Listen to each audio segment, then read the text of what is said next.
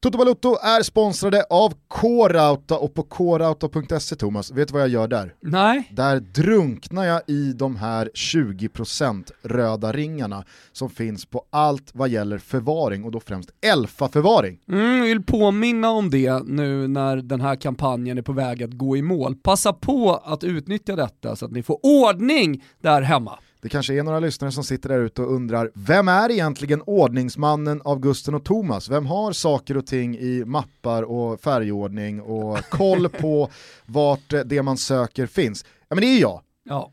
Det, det, det kan väl Det är till ganska- du tillstå. en ganska stor skillnad på dig och mig. Alltså, när jag går in på Core så behöver jag verkligen hjälp med min planering. Alltså projektplaneringen, alldeles oavsett vad jag gör. Jag menar Core är ju ett stort byggvaruhus, eh, alltså de har allt, inte bara förvaring. Eh, vi, jag och Helena alltså håller på och kikar på den här hösten. Det är alltid något projekt på gång du vet Gustav. Man, man, vill, man vill förbättra. Och då får man professionell, riktigt bra hjälp på Core Tror du att de här kompetenta proffsen på K-Rauta skulle kunna hjälpa dig med även din eh. Strukturera upp den. Ja, Eller det- är den alltså- förlorad? Ja, det, det är möjligt att den är förlorad, men jag kan ju passa på och, och fråga när jag ändå är inne. Vi håller faktiskt på att kolla på ett litet badrumsprojekt, jag och eh, Helena. Eh, så att eh, jag, ska, jag ska in där, nu har jag varit där en hel del på K-Rauta i och med förvaringsveckorna och 20% och alltihopa. Men, men vi ska nog in och kika lite och Mm. prata med, med, vad var det du kallade dem? Multi... Multikompetenta proffsen på K-Rauta? Jajamensan, de multikompetenta proffsen på K-Rauta, vad heter det på finska? Det vet jag faktiskt Kan inte. inte någon av våra lyssnare skicka in det? Ja. Det skulle jag nämligen vilja lära mig. Skicka in det i hashtag K-Rauta-tutto. Exakt! Kårautatoto, det är en hashtag som eh, går varm numera. Det är det, hörni, vi säger stort tack till K-Rauta för att ni är med och möjliggör Toto Balutto. Kitos!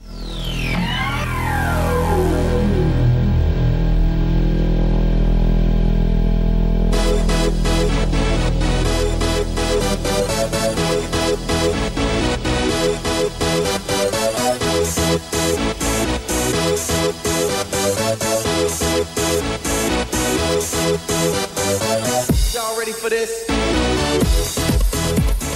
Känner varmt välkomna till ett av de mest klassiska inslagen som finns i Toto Balutto-året, nämligen det då Jesper Oraklet Hoffman gästar oss inför Premier League-säsongen, som alltså drar igång på lördag med London-derbyt mellan nykomlingarna Fulham och det eh, evigt oförklarliga Arsenal. Hur är läget Hoffman? Jo men det är bra tack, det är ju en eh, fin vecka det här. Full av förväntan, nu gjorde vi i och för sig bokslut ganska nyligen på Premier League här Men ligan avgjordes ju ändå kring årsskiftet så att det, det är riktigt fint att vi börjar om från ny kula nu och att vi gör oss redo för ett nytt race vad det gäller eh, titelstriderna. titelstriden. Ja men det där tycker jag verkligen eh, är någonting man känner, alltså alltid inför säsongstarten, alltså bubblar det lite. Okej nu har det varit corona, det var ganska kort tid sedan vi, man, man spelade fotboll i England. Eh, men just det där att eh, man var rätt trött på säsongen och även, även egentligen lite så här innan coronan kom och lockdownen kom så var man lite trött på Premier League för att man visste att Liverpool skulle vinna och det var inte så jävla mycket mer att spela om. Och sen så tycker jag liksom Manchester United var lite sköna så att det gjorde att det var kul att, att, att kolla på Premier League när det drog igång igen och sådär. Men sen nu med alla nyförvärv, Chelsea som har växlat upp, vi ska gå igenom massa grejer men det känns kul! Ja men verkligen, jag har exakt samma känsla faktiskt. Det är eh, mycket som har hänt och som du var inne på, ligan var ju avgjord eh, och det som var intressant var kampen kring Champions League-platserna och det blir ju aldrig lika hett som en, en, en glödhet eh, titelstrid då. så att eh, det, här blir, eh, det här blir spännande. Ja, det får man ju säga. Vi hade ju ett spel Gusten, med Jesper Hoffman. Inför, vi gjorde ju det här avsnittet inför att Premier League skulle dra igång igen efter corona. Och eh, då hade vi Manchester United att ta Champions League-platsen. Det satt ju fint. Och vi hade Bournemouth att åka ur samt Jamie Vardy att vinna skytteligan, så det var ju cash in. Vad gjorde du för dina vinstpengar? Ja du, vad gjorde jag? Jag återinvesterade dem i ett, ett sämre bett efter det, eh, antar jag. Men, nej, den, Klassiker. Ja exakt, exakt. Nu ska jag dubbla det. Men jag är redo inför nästa tillfälle. NHL ikväll. Ja precis. Det var ju landskamp igår, jag satt ju på övern. Satan, du vet när man sitter på över och det är så mycket chanser, stora chanser också, och så går den inte in och så får man de här två målen, så sitter man ändå på övertid och hoppas, det är 30 sekunder kvar, sitter man där, det kan komma lite chans till, fan blev det bara två minuter övertid. Vi kan väl eh, bara kort innan vi tar tag i Premier League-säsongen 2021 eh, kort avhandla gårdagens landskamp mot Portugal. Förlust 2-0, Dejan Kulusevski fick sin start, eh, en hel del andra förändringar i elvan, men det var väl eh, i mångt och mycket så att eh, det som vi tar med oss från matchen är Gurra Svenssons två gula kort och Cristiano Ronaldos två mål. Eh, vad säger du om matchen? Ja, vad säger man om den? Den levde väl i 44 minuter då, kan man väl säga. När Gustav Svensson tar sitt andra gula så dör ju allt i stort sett. Jag tycker Sverige är riktigt bra faktiskt första halvtimmen. Man märker att det kommit in lite mer bollskickliga spelare i elvan från senast och då tänker jag inte på Gustav Svensson då utan främst då Kulusevski och Isak som jag tycker eh, ser intressanta ut och vi, vi rullar ganska bra boll första halvtimmen och, och det känns som en ganska jämn match. Sen blir vi lite vi ger över initiativet och när vi gör det till Portugal så börjar de skapa lite målchanser så det är ju faktiskt en del farligheter eh, redan innan eh, utvisningen och frisparksmålet kommer. Men jag tycker på sätt och vis att det är lite bra också att Jan Andersson blir straffad för en sån här laguttagning i form av Gustav Svensson. Han har ju lyckats med den typen av laguttagningar tidigare. Alltså Italien, San Siro. Ja men precis, jag tänker på de här lite bespottade spelarna som, som är lite till åren, eh, spelar i lite sämre ligor och klubbar och som kanske inte har teknik som sin största egenskap och oftast har han kommit undan med det. Alltså jag syftar också till Sebastian Larsson som man kan kategorisera som en sån typ av spelare. Jakob Johansson. Jakob Johansson. Gustav Svensson kom väl in för Jakob Johansson när ja. korsbandet på San Siro. Och gjorde det jättebra. Han har, gjort, han har gjort bra inhopp tidigare. Men i, det här, i den här matchen så märker man ganska tydligt och det tyckte jag sen, först såg vi Portugals elva, den var ju brutal. Alltså den, eh, oj vilket landslag de har på gång. Och då känner man så här, på förhand att här bör ju kanske Gustav Svensson bli straffad, men nej, han fixar det nog. Jannes ledarskap där, han känner sig trygg, han kommer ordna det. Men han hängde ju inte med för fem öre och det är ju två klockrena gula kort. Mm. Eh, jag måste säga att jag, jag tycker att eh, alltså alla de som har skrikit efter ett svenskt landslag som ska spela mer längs backen och det ska vara frejdigare och det ska vara mer framåt och vi ska ha högre utgångspositioner och det ska vara högre press och nu ska vi tuta och köra och vi ska minsann kunna spela lika rolig och underhållande fotboll som eh, länder med likvärdig eh, invånarmängd och så vidare, typ Belgien och så vidare. Att, mm, det går inte att skylla på att vi är så få i Sverige och så vidare. Jag tycker också att Fernando Santos ger oss en liten lektion igår. Att så här, ja men ta bollen ni. Kom igen bara, rulla på gubbar, det är bara att köra. Vi är så trygga med det och så kan vi straffa er när vi tar bollen och ställer om med våra 4, 5, 6 supersnabba spelare i djupled på omställningar. Alltså, det där tyckte jag var en nyttig lektion för Jan Andersson och Sverige att få, att vi kan inte bara sträva efter mer bollinnehav, fler spelare i etablerade anfall, för mot de riktigt bra lagen så kommer de straffa oss, alltså de, de, de är ganska fine med det också. Eh, det, det, är, det är, ja, det är, det är ett Sverige som, ja men det var så här, ja men chimärt i första halvlek, jag håller med, så här, såg bra ut, ja. såg, såg, såg fint men skapar vi så mycket? Nej, det gör det, gör Nej, vi skapar inte så mycket. Är det, är det ett par riktigt bra omställningar från Portugal som liksom, oh, det där kunde slutat illa?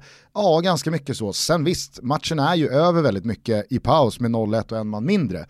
Men i andra halvlek så är det återigen så, men Janne, fan Janne spelar med två anfallare, det är, han, han går, alltså Portugal mår så bra hela andra halvlek. Man, Ser ni de omställningarna ja, när de kommer, kommer med 6, 7, 8 spelare som att säga, det var precis Pon, det här, Ponne, det precis det här de ville. Han kommer hack i häl, man ser han kämpar och kämpar och kämpar och ska tillbaka. Ja. Men jag tänkte säga det, jag tror att många av de stora landslagen har också lärt sig så som fotbollen, den internationella fotbollen, kanske även klubblagsfotbollen, eh, har utvecklats, eh, säg de senaste 5-6 åren, när det inte är åka och vinna 10-0 borta mot Liechtenstein, utan det har varit rätt tuffa matcher på Färöarna, tuffare i alla fall eh, än eh, för eh, 15 år sedan. Att det har blivit eh, en mer cynisk fotboll. De har lärt sig lite hur man kan, eh, inte, kanske inte vinna, men i alla fall vara nära att ta en poäng. I alla fall få med sig ett hyfsat bra resultat, torska 1-0 eh, eller 2-1 eller någonting mot de stora landslagen. Och där tror jag, där tror jag så här, ett lag som Portugal har lärt sig att fan släppa upp bollen, låt dem ha den lite då, så, som du säger, så straffar dem sen. Mm. Ja, nej, jag tyckte att det var, det, var en, det var en rejäl lektion Santos bjöd på igår. Absolut, och Portugal är ju bekväma med att för, spela försvarsspel. Det har de gjort i, eh, mot betydligt bättre lag än, än, Sverige och i stora mästerskap. Och har ju, tidigare har ju Portugal varit lite av en, alltså de, det är ju en liten fotbollsnation ändå. Det, det bor precis lika, det är väl 10-11 miljoner invånare och, och, även om de har fått fram skickliga fotbollsspelare i historien så har de inte varit med och slagit bland de största nationerna. Och man har känt att ja, men 2000-2004 då, var de, liksom, då skulle de ta medaljer utan att göra det. Så lite så här eh, loser, loser mentalitet mm. har känslan varit men nu tycker jag att de har faktiskt börjat bygga upp en, en ganska så stark vinnaraura och nu Nations League kanske man inte ska lägga allt för stor vikt vid men där har man en titel och, och sen då framförallt Europamästerskapet 2016 och det är ju förmodligen mycket tack vare Cristiano Ronaldo som är ju den kanske största vinnaren av dem alla där ute eh, och eh, med nya fräscha spelare och andra eh, på gång så tror jag att Portugal blir verkligen att räkna med nästa sommar. Tror ni att man i Portugal har en debatt om resultat i ungdomsåren, om tidig selektering? Alltså hur ser akademikulturen ut i Portugal jämfört med Sverige? Tror ni att det kan ha någonting med saken att göra? Hur, hur diskussionen kring ungdomsfotboll ser ut i Portugal jämfört med hur den ser ut i Sverige? Det kan nog spela ja. Absolut. Man får alltså, vinna tidigt där. Vad sa du? Man, Man får, får vinna 14. Ja. Det, är inte, det är inte 14 mail från motståndarklubben för att någon har, någon har dragit någon i tröjan efter, efter, en match. Nej. Eh, det är väl ingen som är förvånad över att eh, Sveriges chanser till eh, gruppseger i A-divisionen här är borta efter första samlingen. Nu blir det ju nyckelmatch mot Kroatien för att undvika att åka ur. Eh, det, det, är ju där eh, det finns liksom ett, ett viktigt sportsligt incitament. Annars är det ju här väldigt mycket EM-grundande. Jag påstår att eh, det enda man tar med sig ur ett truppmässigt perspektiv från den här samlingen det är väl att Gustav Svensson försämrade sin aktie betänkligt. Ingen annan gjorde varken bu eller bä. är inte känslan att du kan ta in vilken defensiv mittfältare som helst från allsvenskan eh, som gör mer eller mindre samma jobb som Gustav Svensson? Ja men det är jag övertygad om. Och sen tycker jag också att Pontus Jansson förstärkte sina aktier. Och det här kommer ju bli en jobbig vår för för Jan Andersson på så sätt att Andreas Granqvist tror jag inte har gett upp den här platsen. Och um, man, det låter ju på många att ja, men man måste få spela sig bort ur ett landslag så länge man inte har gjort en dålig landskamp. Men ska vi gå och vänta på den? Vi såg ju vad Gustav Svensson gjorde då. Skicka ut Granqvist i en, i en EM-premiär mot Spanien så tror jag vi kan få se det här resultatet vi såg igår. Mm. Så att Pontus Jansson har med all eh, tydlighet visat att han ska starta en EM-premiär redan nu tycker jag. Ni har sett honom i Leeds, alltså han är ju väldigt eh, delaktig i uppspelsfasen. Han är väldigt så här, liksom, Liksom gå emellan, komma upp på mittfältet, hämta boll, hitta väggspel eh, och sen också slå passningen eh, som är en crossboll ut på högerkanten eller en, en eh, rak passning upp på forward, alltså från sin ganska djupa position trots allt. Alltså där tycker jag man hittar honom i landslaget på ett helt annat sätt än, än vad till exempel Andreas Granqvist ger. Alltså det blir en oavsett om du har samma formation, stoppar in olika spelare, olika spelartyper eh, med olika färdigheter så blir det ändå lite annorlunda i spelet. Och där tycker jag liksom Pontus Jansson ger oss en, en annan dimension, du pratade om bra fötter innan. Han, han är ju den mittbacken vi har som har bäst fötter, det får man ändå säga. Alltså även in, inkluderad Vigge. Och, och, ja, men jag tycker det, det, känns som att vi får en bättre uppspelsfas, en mer intressant uppspelsfas i alla fall. Eh, jag måste bara säga det för att förtydliga, jag håller med dig om att Ponne verkligen stärkt sina aktier. Jag pratade ur lindansarperspektivet ah, okay. mm, ja. eh, truppmässigt. Där, där eh, ser jag Ponne som dundergiven. Eh, så, så har jag det sagt. På tal om Ponne, såg ni eh, Gurra imiterar? Ja. När han körde några av de svenska landslagsspelarna. Nej, jag missade det, men det ska jag eh, Superproducent Kim Wirsén kan i alla fall klippa in då sekunderna med Ponne, för de är, alltså, de, de är, så, de är så fem plus, eh, så, så det, det, finns inte. Nej, jag tycker vi gör det helt okej, okay. men vi gör det bra. Jag tycker ändå vi gör det helt okej. Okay. Jag kan känna att vi gör en helt okej okay insats. Jag menar, vi, gör, vi har bra koll på dem och vi håller dem på de ytorna där som är helt okej. Och därför tycker jag vi jobbar oss in bra i matchen och skapar. Jag tycker lika gärna vi kan vinna den här matchen liksom. Men nu gjorde vi inte det och då bara att liksom. Kort bara innan vi eh, släpper landslagsfotbollen, måste eh, bara lyfta det svenska u landslaget som alltså piskar på Italien med 3-0 igår. Pontus Almqvist, vilken eh, säsong han gör.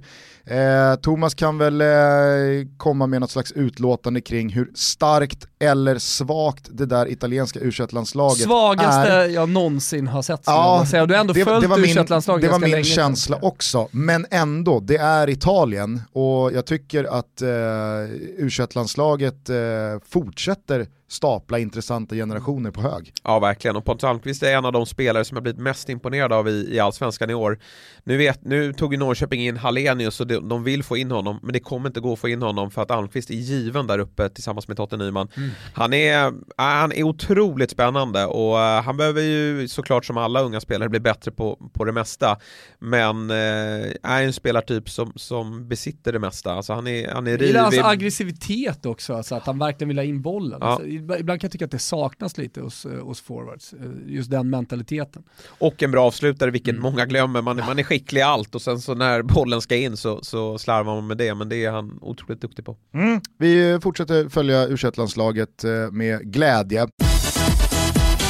Vi är denna vecka sponsrade av våra vänner på Kia. Vi har eh, tidigare avsnitt pratat varmt och gott om Aslani-kontraktet, ett kontrakt som Kia har tagit fram tillsammans med Kosse Kosovare Aslani för att alla barn i Sverige ska få spela fotboll på lika villkor. Men Kia verkar ju också för att skapa en mer hållbar framtid vad gäller våra bilar mm. och just nu så kan man privatlisa en laddhybrid för 2995 i månaden. Vad är fördelarna med att ha en laddhybrid Thomas? Ja, men jag tror nog att kanske några inte känner till det, även om det rullar en del laddhybrider ute på vägarna. Dels har du den tysta körupplevelsen på el, Gusten. Laddhybriderna går mjukt och tyst på el och det är liksom en härlig speciell känsla. Sen har du vardagskörningarna på el. Med Kias laddhybrider kan du alltså klara av de flesta vardagskörningarna på el. Bara det när man liksom pendlar till jobbet, eh, när man hämtar barn eller åker och handlar. Det är ju alltså väldigt mycket av den körningen som jag gör med, med tre barn och ska skjutsas och hämtas och lämnas. Eh, när du hämtar och lämnar barn på träningar där de får spela fotboll på lika villkor.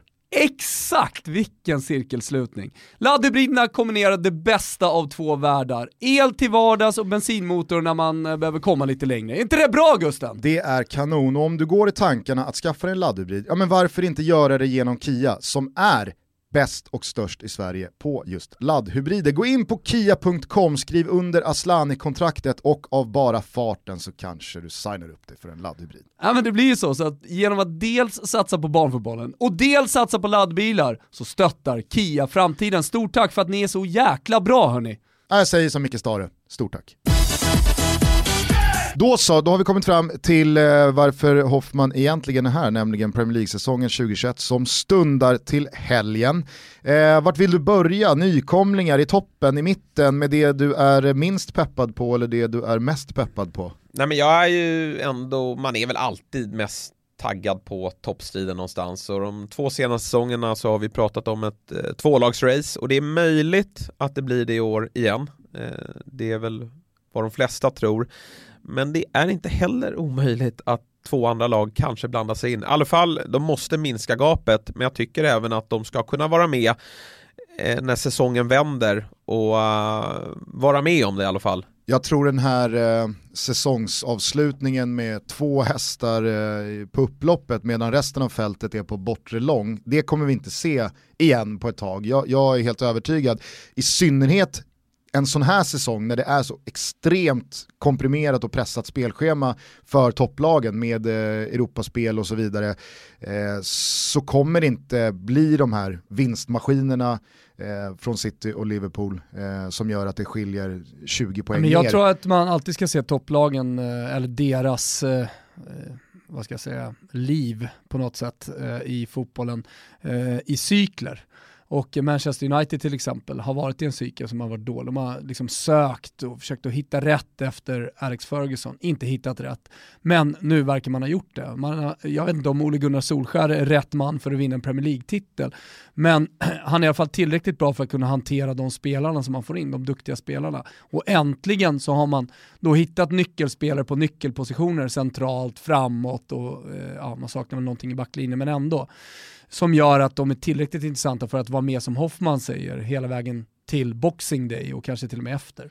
Par förutsättningar att ha med sig in det är att transferfönstret stänger 5 oktober. Eh, således kommer det kunna hända grejer och lär hända grejer i spelartrupperna under hela september månad. Eh, Manchester City ska spela Champions League. Det blev ju inget eh, Champions League-ban för dem och eh, utöver det så är det väl väldigt mycket samma lika eh, vad gäller ja, favoritskapet Big Six och så vidare. Ska vi börja med Manchester City? Mm. inga spelare av speciellt stor vikt har lämnat. David Silva har ju lämnat. David Silva har lämnat, men om vi ser till ja, Manchester City ja, av idag absolut. så tycker jag ändå att det, det inte är liksom... Eh, det, det är inte, inte första gubben nej. du väljer och rakat i fantasy ja, Premier League. Jag är med De ligger inte med avhuggen nej. arm och förblöder här. Så är det.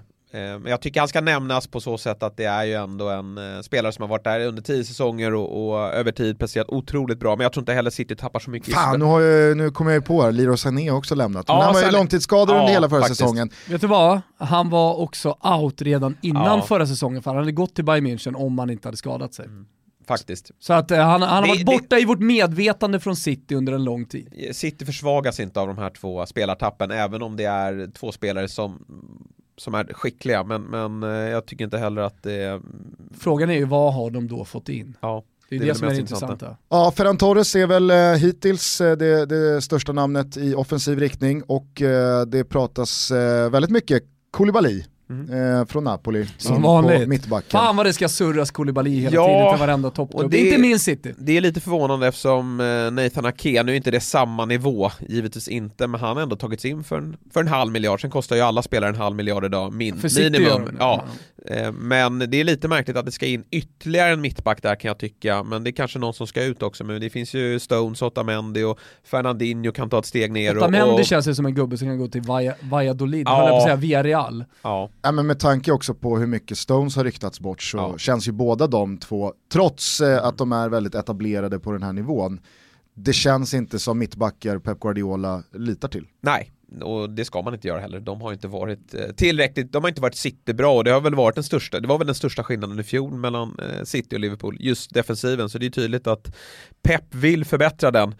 Och frågan är om man gör det med Nathan Ake. Jag tror att en spelare av Koulibaly hade City mått eh, väldigt bra av om han kommer upp i, i den nivå som han kanske inte alla gånger gjorde i, i Napoli i fjol. Sen så vet man ju inte vart City hade tagit vägen om Laporte hade varit skadefri. Alltså det, det har ju varit eh, precis lika frustrerande för dem som med Agüeros konstanta skadefrånvaros här och där. Mm. Eh, vad, vad, är din bild av City då? Hur slagkraftiga går de in i den här säsongen? Ja men favoriter i min bok. Jag tror de är jäkligt revanschsugna. De måste ju sluta att förlora fotbollsmatcher dock. Alltså det, det är väldigt enkelt att, att häva sig ur det och vad, vad, innebär det? Jo men City förlorar ju väldigt mycket. Alltså jag tycker att... Har väl alltså nio förluster? Ja. Och, och 25 procent? Ja, det är alldeles för mycket och den, de kommer i väldigt jobbiga lägen. De kommer i Champions League mot, mot Lyon, eh, de kommer mot helt obegrip, obegripliga motståndare i, i, Premier League. Det kommer i en semifinal i, i FA-cupen. Och det är under liksom matcher där de är bättre. Spurs året innan i Ja, Spurs. De, de förlorar på, på, märkliga sätt. Trots att de är dominanta i matcherna så lyckas de inte få hål och de blir lite desperata och då släpper de till bakåt. Vi ser ju till exempel då eh, konkurrenten Liverpool, de är inte ens i närheten av att förlora sådär mycket och de kan till och med vara, de har säkert i flertalet matcher är betydligt sämre än vad City är, men lyckas ändå Acast powers the world's best podcasts. Here's a show that we recommend. Hi, I'm Dory Shafrier, and along with Kate Spencer, I host Forever 35, a podcast about the things we do to take care of ourselves. Join us every Wednesday with guests like author Phoebe Robinson, chef Samin Nosrat, actress Busy Phillips, and even former Secretary of State Madeleine Albright. On Mondays and Fridays, we have mini episodes where we answer listeners' questions on everyday problems like how useful a butt mask really is, how to deal with a petty friend, or how to relax after a long day. So join us Monday, Wednesday, and Friday on Forever 35, where we're not experts, but we are two friends who like to talk a lot about serums. ACAST helps creators launch, grow, and monetize their podcasts everywhere. ACAST.com. vinna fotbollsmatcher. Och där tror jag att eh, ja, Pep måste hitta ett sätt att vinna när man är mindre bra. Det var väl hela framgångskonceptet för eh, Jürgen Klopp, att när han kom med sin gegenpressing och extremt intensiva uh, ja, men intensiva taktik att spela fotboll på, att han till slut lärde sig att stå lågt också. Ja. Och att göra det du egentligen pratade om under den internationella, eller i den internationella fotbollen ju, att uh, Portugal kan lämna över bollen till, till Sverige och ändå, var- eller vad Gusten som sa, och, och ändå vara nöjda med det. Uh, det kan ju faktiskt Liverpool göra. Och på så sätt också spara lite energi och kanske också över en hel säsong räcka lite längre. Jag vet inte, men eh, Pep kommer i och för sig aldrig göra det. Han Nej, vill ju och- alltid ha bollen. Vad han inte heller kommer göra är att han kommer att sluta rotera. Vi ser ju också Liverpool som går runt väldigt mycket på samma gubbar. Det är ju väldigt liten rotation. Får vi se om det blir annorlunda i år då, med mer... Men det tycker jag har varit den stora skillnaden de två emellan Ja. senaste tiden och varför Liverpool har gått om.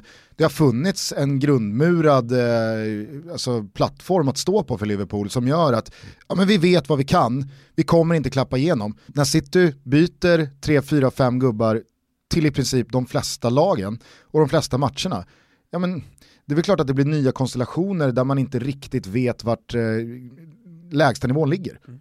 Nej men tydligt så. Och eh, Liverpool kommer väl komma till en punkt där de måste kanske snurra lite. Dels för att de åker på skador. Det har ju varit väldigt eh, få skador på nyckelspelare i Liverpool får ändå sägas.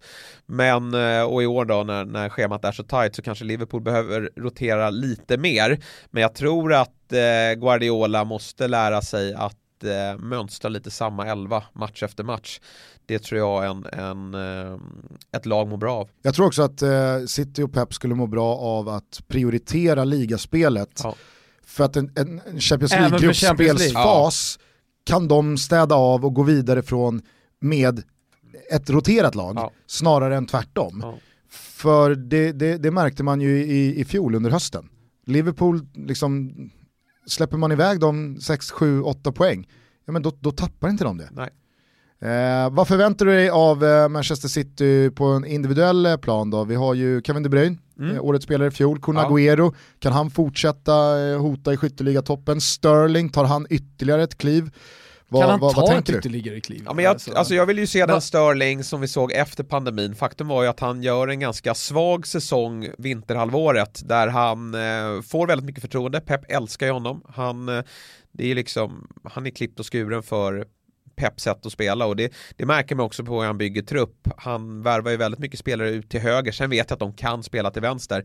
Men han, eh, Sterling är en sån där spelare som han vill ska spela väldigt mycket. Han roterar han extremt sällan. Och, eh, Lite stolthet i att det var Pep Guardiola som gjorde Ja. honom sådär bra. Ja men lite så, alltså han har ju tagit till sig Peps sätt att spela fotboll så, på ett så tydligt sätt så att Pep ger tillbaka med att, att spela väldigt mycket fotboll.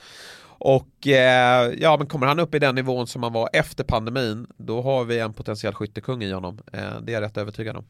Tror du eh, Pep är färdig med offensiva kvaliteter? Ja, jag tror faktiskt det. Eh, det var ju Messi där som var uppe på tapeten. En sån, en sån spelare blir de ju såklart intresserade av. Men i övrigt så tycker jag faktiskt inte att de behöver förstärka. Det här är ju, Kuns kontrakt går ut nästa sommar. Det kan nog vara sista året för hans del. Jag tror att eh, skadebekymren gör att man tror jag tar avsked eh, nästa sommar. Och kanske att man vill se lite mer av Jesus här i år innan man ja, gör bedömningen om det är han som ska få vara fortsatt nia. Jag är tveksam.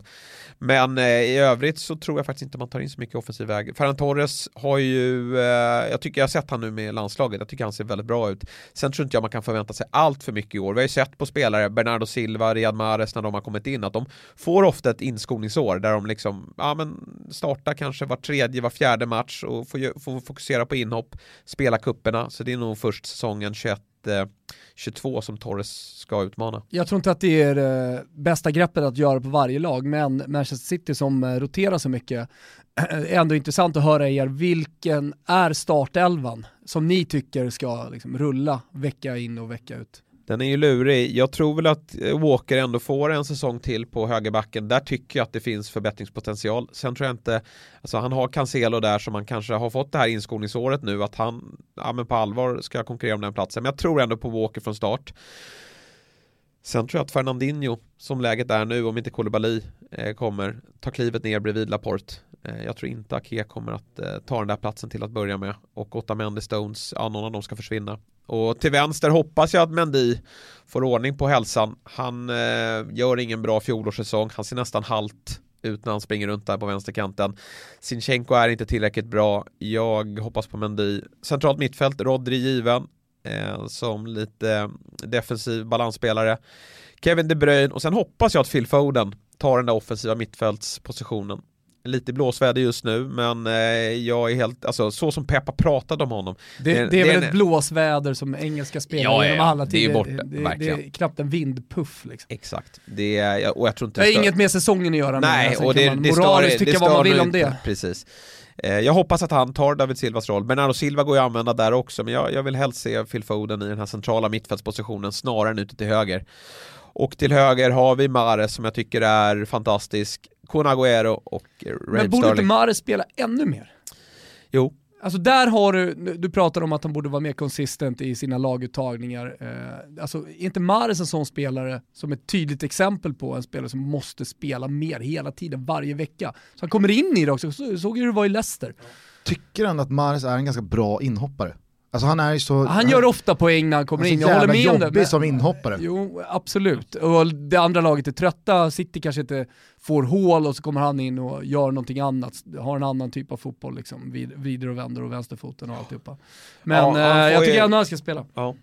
Med allt detta sagt, håller du Manchester City som favoriter? Ja, det gör jag. gjorde jag väl i fjol också. Jag kommer nog hålla dem. Ja, men det, det känns med den revanschlustan och den potential, den höjden det finns i det här laget så, så måste jag fortsätta tro. Jag tycker fortfarande när City spelar eh, som bäst, då är de bäst i Premier League och eh, de måste bara höja sin lägstanivå. Eh, de ska försöka ta tillbaka titeln från de regerande mästarna Liverpool som tog den där efterlängtade första Premier League-bucklan eh, någonsin. Man gjorde det med en eh, ah, fenomenalt genomförd säsong, i synnerhet initialt. Det var ju slakt. Så det bara sjöng om det under hösten och vintern när man nästan växlade upp. Jag minns den där matchen borta mot Leicester som någon slags demonstration att det här är nog ett av de absolut bästa lag man sett på en Premier League-arena.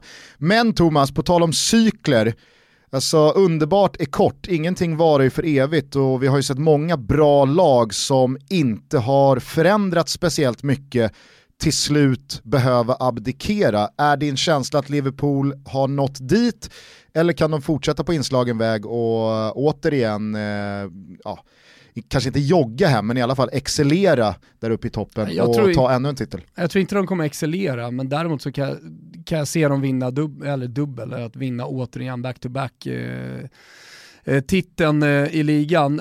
Jag, är alltid lite skeptisk till lag som inte förnyar och det gäller även mästarlag. De ser jättefina ut när man kollar på pappret, men, men det har också att göra med att motståndarna lär dig, eller lär sig hur du spelar och hittar svagheter.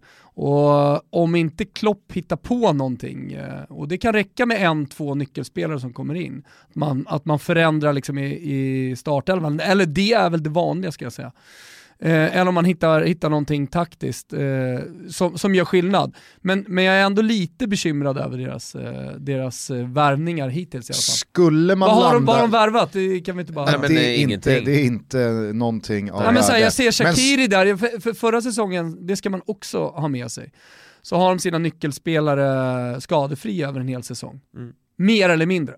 Absolut. Ja. De, har, de har tagit in en ny grek på vänsterbacken som ska vara backup till Robertson då, men det är inget som förstärker det här laget. Men sen är det väl så att skulle man nu landa Thiago Alcantara här Ja. under september så är väl det en sån spelare Definitivt. Som är där- bara alltså, en injektion Exakt. kanske förändrar ganska mycket om man byter olja i den där motorn. Ja, och det tror jag verkligen Liverpool behöver, för annars kan det vara en viss mättnadskänsla. Sen ska det inte få vara någon mättnadskänsla. Alltså Liverpool, de har vunnit en Champions League-titel och en Premier League-titel här eh, nyligen, men de vill ju bli stora på riktigt Ja. och då måste man vinna mer. Det räcker Mm. inte med de här två titlarna utan kolla på de här största lagen som ändå får säga så här, Manchester United, Chelsea hade en period där de vann mycket, City har också vunnit en hel del. Då måste du vinna eh, över flera under flera säsonger. Och jag, tror, jag är inne på att Liverpool behöver en injektion och jag tror att Thiago är en sån. Där får de förändra lite på, på mittfältsbalansen och jag tror att eh, de skulle må bra av det. Det diskuteras ju att Wijnaldum ska gå till Barcelona. Mm. Han har ju varit väldigt nyttig men där finns också en eh, Keita som man värvade in för, för stora pengar för, för några säsonger sedan och han har inte riktigt slagit ännu. Där tror jag att det finns ytterligare en nivå till. Så att eh, bra om det sker lite förändringar på mittfältet och Thiago är en, en Det, som, positiv det sådan. som är bra är att de är ramstarka fortsättningsvis Ja. också, att eh, de har van Dijk, eh, Absolut. och, alltså de har ett centralt mittfält som har mycket muskler och, Alisson. framförallt mycket, ja, Ja. Alisson i mål. Bästa ytterbackarna. Bästa ytterbackarna, eh, förutsatt att alla får vara skadefria. Sen hade de ju han uh, unga killen som kom in och gjorde det bra. Jag säger inte att han är någon uh, Trenty, men, men han, han var ändå duktig. Absolut. Vad han nu hette.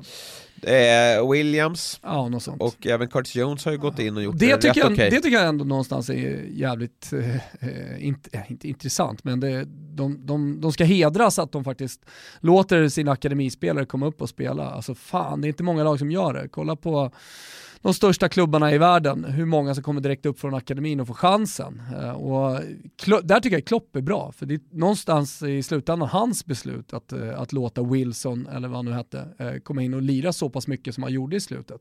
Jag tror ändå att Alexander Arnold ville spela de där matcherna. I fjol så fick väl dock Klopp även en hel del hjälp från spelschemat. Som alltså var att de hade Ja, en match i ligacupen eh, bara timmar före de skulle spela VM för klubblag eh, semifinal. Så att då var det ju, Men man ska veta hur jävla, hur jävla ovanligt det är att en spelare som man aldrig har hört namnet på, om man inte är eh, liksom Liverpool-supporter som kollar på varenda u eh, match kommer in i, i en startelva i Premier League, oavsett hur det ser ut. Det är liksom, ja med Atalanta, men det, det, det är inte riktigt eh, samma Sen- tyngd i, i, i Atalanta som alltid i slutet på säsongen eh, låter några av eh, akademispelarna komma upp. Nej absolut, Sen är det jobbigt, sen är det ju- jag fattar, fattar. Sen är det jobbigt att just vara högerback eh, i Liverpool och komma fram från akademin. Det, det ser Eftersom, rätt, det ser eftersom rätt Trent stängt ut. kommer, Ja, exakt. nyss kommit därifrån. Det är, Ja. det är inte 33-åriga Trent Alexander-Arnold som är på väg att knoppa av. alltså. Det, är, det, det, Det är är nog, bara- det är bara att se sig om Ringa efter. Soton. Ja. Jag skriver under på att jag håller Liverpools defensiv som bäst i ligan. Jag förväntar mig att eh, den återigen kommer lägga grunden för väldigt många segrar. Jag kommer ihåg eh, det här vinstracet eh, man hade i januari-februari där eh, Allison håller, jag tror, eh, sju nollor eh, under eh, åtta matcher där expected goals var ja, men, runt 10 Mm. och man släpper in två. Mm. Eh, det, det är ju defensiver som någonstans vinner titlar i slutändan. Men med det sagt, tror du att offensiven är tillräckligt bra eller har vi sett det bästa av trion Mané, Firmino, Salah? Jag tycker ju att den här diskussionen, Roberto Firmino, ja, det finns en ringhörna som menar på att det kanske är den bästa centrala anfallaren av dem alla och sett till eh, pusselbit i ett lags spelsystem så är han extremt nyttig och jag tror att de flesta vet hur högt Klopp håller honom. Men det görs ju exceptionellt lite mål Ja. från honom. Ja. Jag, han var ju... jag har en känsla av att eh, Salah kommer skada sig under den här säsongen. Alltså jag, har en, jag har en ruskigt stark magkänsla att han kommer skada sig. Om han inte skadar sig så kommer han göra en lite mer medioker säsong, eh, lite mindre poäng. Och det betyder alltså max 12 mål. Oj. Oj, Mm. oj oj oj. Ja, det, det svider ju för alla FBL-managers där ute som har honom i, i sin elva, men det, han, jag tyckte han var ganska han, han var sämre i fjol, det var han. Och i synnerhet under våren. Eh, jag tycker Mané, alltså sett till hela säsongen så är Mané en, en bättre spelare. Sen är det ju Salah det, det kretsar kring. Alltså han, eh, det är väldigt tydligt i hierarkin i laget att det är viktigt att Salah gör målen. Och det tycker jag ändå man ser att Mané störs lite av. Men om vi återgår till Firmino, håller med att han bränner, alltså han gör ju alltid jobbet och är nyttig men han bränner ju för mycket målchanser. Och jag tror definitivt att Liverpool ville få in Timo Werner. Men att man snålade ur. Men vi märker ju i den här Thiago-transfern här att Klopp är ju lite småsnål. Eller ledningen är lite småsnål. Det, det, um, Werner hade kunnat eh, absolut vara en pusselbit som hade gynnat Liverpool den här säsongen på så sätt att han kan spela ute till vänster och avlasta Mané men framförallt då centralt där Firmino bränner för mycket målchanser. Jesper håller City som favoriter, hur tänker du? Bara Jag kort. tänker Liverpool. Du tänker Liverpool Ja. favoriter? Ja. Vi är återigen sponsrade av våra vänner på Kristoffer Klås, där eh, nordisk design möter Rivierans glamour. Vi pratar om glasögon. Jajamensan, det du söker efter är blue light glasögon Gusten. Nu finns de också anpassade till sin egen styrka. Förut så var det fönsterglas vad man ska säga och blue light är ju för att man inte ska få ont i huvudet, bli trött, sova dåligt eh, på grund av att man sitter och kollar mycket på skärmarna. Så att eh, gå in och kika på det, men du nämner Rivieran, du nämner skandinavisk design. Addera lite stars and stripes på det Gusten. Vet du vad som har hänt? Nej. Tom Brady nu ny ambassadör. Världens genom tiderna bästa quarterback. Vad har vi på Tom Brady egentligen? Ja, det är precis Det så. det du precis sa. Otroligt bra. Men han, är, han är ju känd för att vara en del av den amerikanska fotbollsligan under en mycket lång period. För det är också Tom Brady, han har ju varit med sedan fan vi föddes. Eller? Ja, eh, men han har Ja. väl flest, eh, han har väl flest Super Bowls av alla. Mm. Nej, men det, och det, anledningen att han har det är för att det är viktigt med träning och det är viktigt med kost. Nu har han hur som helst skapat en kollektion tillsammans med Christopher Klås. Solglasögon och blue light-bågar som han har skapat utifrån sitt eh, stora hälsointresse. Är du med? Ja, det låter kanon. Ja, det låter jättebra. Man kan se mer av hans kollektion på Christopher Klås hemsida. Det är alltså Christopher Klås med CH, PH och Klås C-L-O-O-S.se. De här bågarna, om du inte riktigt eh, hänger med på vad det är, de är gjorda av återvunnet material för att värna om miljön. Du ser ju hur bra det är. Dels är de snygga, dels så är de, eh, värnar de om miljön och Tom Brady har dem! Ja, men alltså när Christopher Klås möter Tom Brady, Ja. då blir allt dunder. Jajamensan. Hörni, gå in på kristofferklås.se och kika in Tom Bradys nya kollektion. Vi säger stort tack till er danske! Det gör vi, mange tack. Mange tack. Eh, bakom de här två då, eh, i fjol så var det Chelsea och Manchester United som knep eh, resterande topp 4-platser. Du och jag är ju väldigt färgade av eh, de här första avsnitten av All or Nothing eh, Tottenham Hotspur. Eh, men eh, även fast man är lite nykär i Mourinho och tror att Kane och Son kommer ha eh, bra säsonger framför sig så är det väl United och Chelsea som ska nämnas först bakom eh, Liverpool och City. Ja definitivt, vi har fått en ganska, ja men det har hänt mycket under det här senaste året. Jag satt ju här i min första tuttetrippel och sa att Spurs kommer trea. De är solklara där, de är nog inte riktigt upp till Liverpool och City men de är långt före United och eh, Chelsea. Men så är inte fallet inför den här säsongen utan nu är det ganska tydligt att vi har en, eh, vi har två ganska så bra utmanare till den här toppduon ändå. Och jag hoppas, vet inte om jag tror, men jag hoppas att något av lagen kan blanda sig in och slåss om det.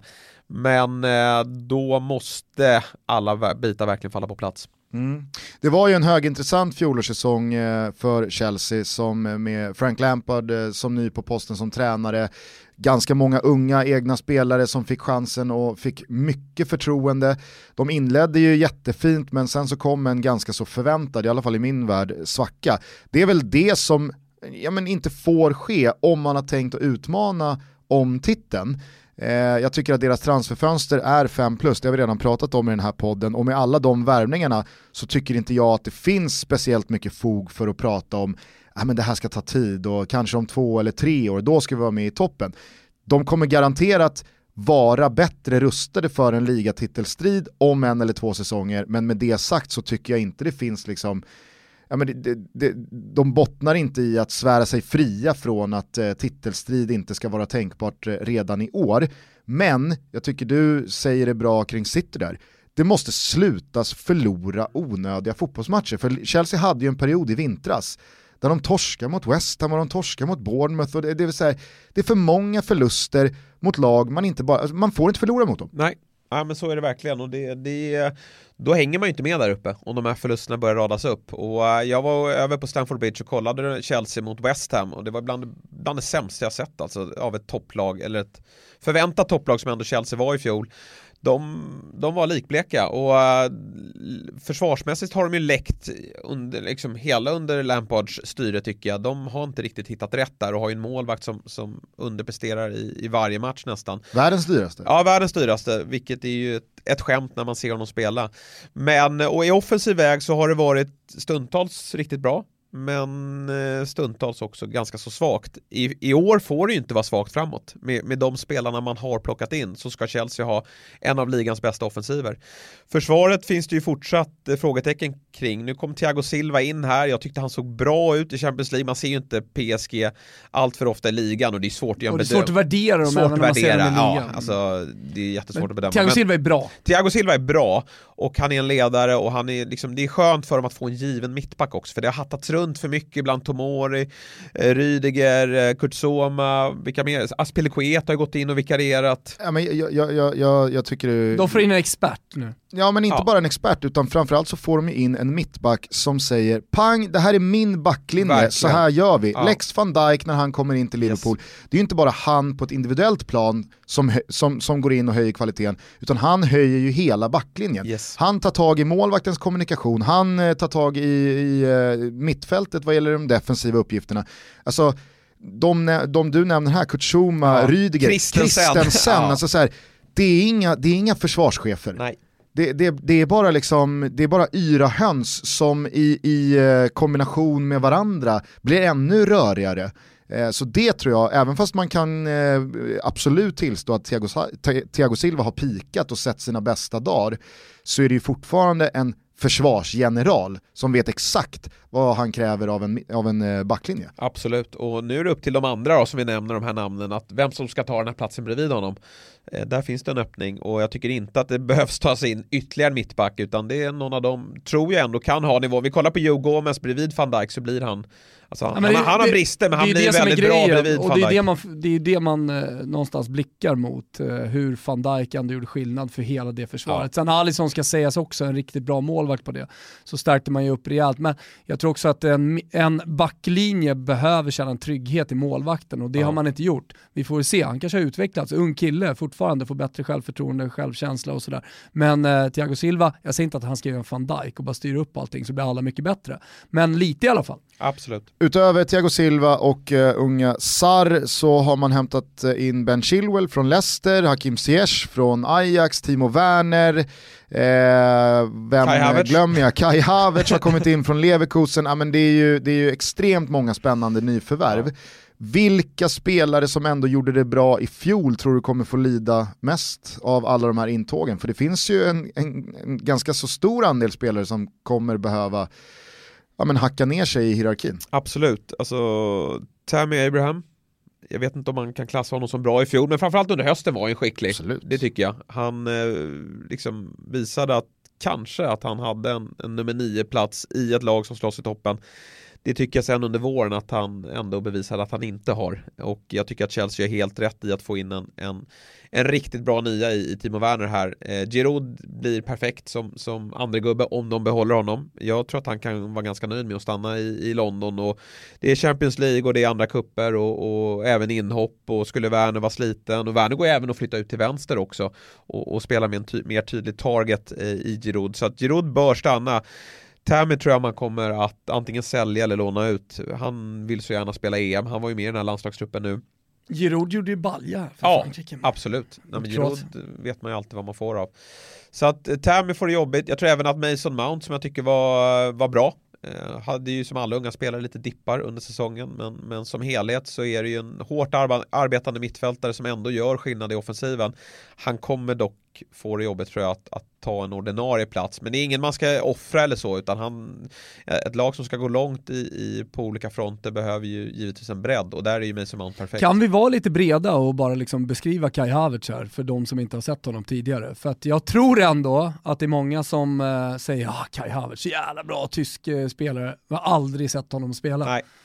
Alltså jag kan inte säga att jag har sett jättemycket av Ja, men honom, bara men, jag såg sak. honom i, ja, slutet, jo men jag såg några matcher med honom Ja, ja. Och, och, och han var ju faktiskt väldigt bra även efter pandemin här i Leverkusen. Det var ju när det bara var tyska ligan på tv, då hade man ingen val, då var man tvungen att slå på den där skiten.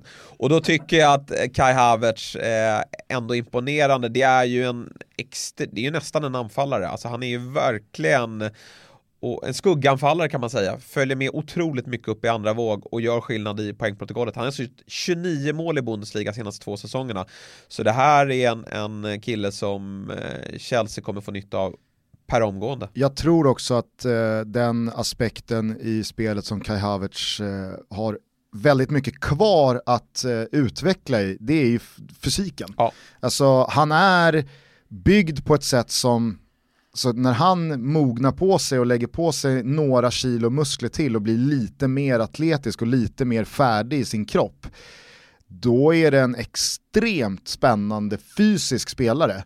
Eh, som, ja, men han, har ju, han har ju allt. Han, Ja. har, han har farten och han har tekniken och han har blicken och han har skottet och som du säger, jag tycker han, han är extremt eh, bra i att fylla på i Ja. boxen och eh, veta exakt vart han ska positionera sig. Han kan utgå från en rad olika positioner. Jag förväntar mig eh, att Kai Havertz går in och är bra redan den här säsongen, men jag tror att Kai Havertz om ett eller två år kommer vara en enorm spelare. Alltså. Ja, ja, jag är helt övertygad om det. Så att eh, han kommer ju vara ordinarie, sen spelar han kanske inte varje match men eh, jag tror han känner en trygghet givetvis att ha Timo Werner framför sig och, och även bra flanker då, i form av eh, Pulisic som jag tycker blir en, inte ett nyförvärv i år, men han har fått det där året som Havertz kommer få i år, att du liksom, du lär dig Premier League, åkte på lite skador och sådär, men jag tyckte han var riktigt bra här under våren och man ser den där höjden som man förväntar sig kanske i fler matcher den här säsongen och då, det mår ju också Chelsea givetvis väldigt bra. Tycker det blir spännande att se hur eh, Frank Lampard tänker centralt på mittfältet. Eh, för det, det tror jag kommer vara alltså, det stora vägskälet för Chelsea den här säsongen. Det är någonstans där som ett lag, tycker jag, tar fart eh, eller inte riktigt hänger med. Det tyckte jag man märkte på Liverpool i fjol. Mm. Satan vad det stämde på det där centrala mittfältet och Fabinhos höst var ju brutal, jag tycker Jordan Henderson fullt välförtjänt. Eh, Tala om att vara konsistent Ja, och veta vad man får. Alltså, och, och så Wijnaldum på det som eh, konstant har varit underskattad. Det var ju när det, den lagdelen kom upp på samma nivå som anfallstrion och försvaret, det var då Liverpool sprang iväg. Eh, så jag tror inte att det bara handlar om att Chelsea ska börja täppa till och sluta släppa in mål eller att det ska stämma för de här nyförvärven. För att jag räknar med att med så pass många nya spelare så kommer det, det kommer komma dippar, det kommer komma eh, laborationer från Lampard, han hittar inte riktigt rätt och då måste det finnas ett centralt mittfält som hela tiden garanterar en, en, en, en lägsta nivå. Jag tror man gör eh, jävligt fel om man nu släpper Kanté. Jag, jag, vet komma inte, jag vet inte hur mycket substans det finns i de här Inter-ryktena.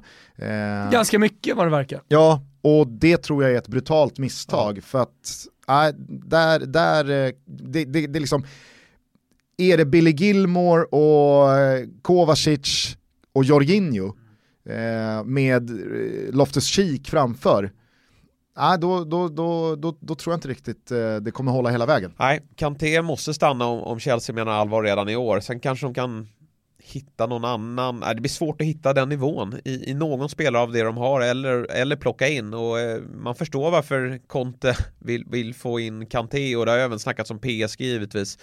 Men eh, Kanté måste stanna på det här mittfältet. Eh, man såg ju här mot, nu var det bara Sverige man mötte, men det finns ju fortfarande väldigt mycket kvalitet i, i, i den mm balansspelaren.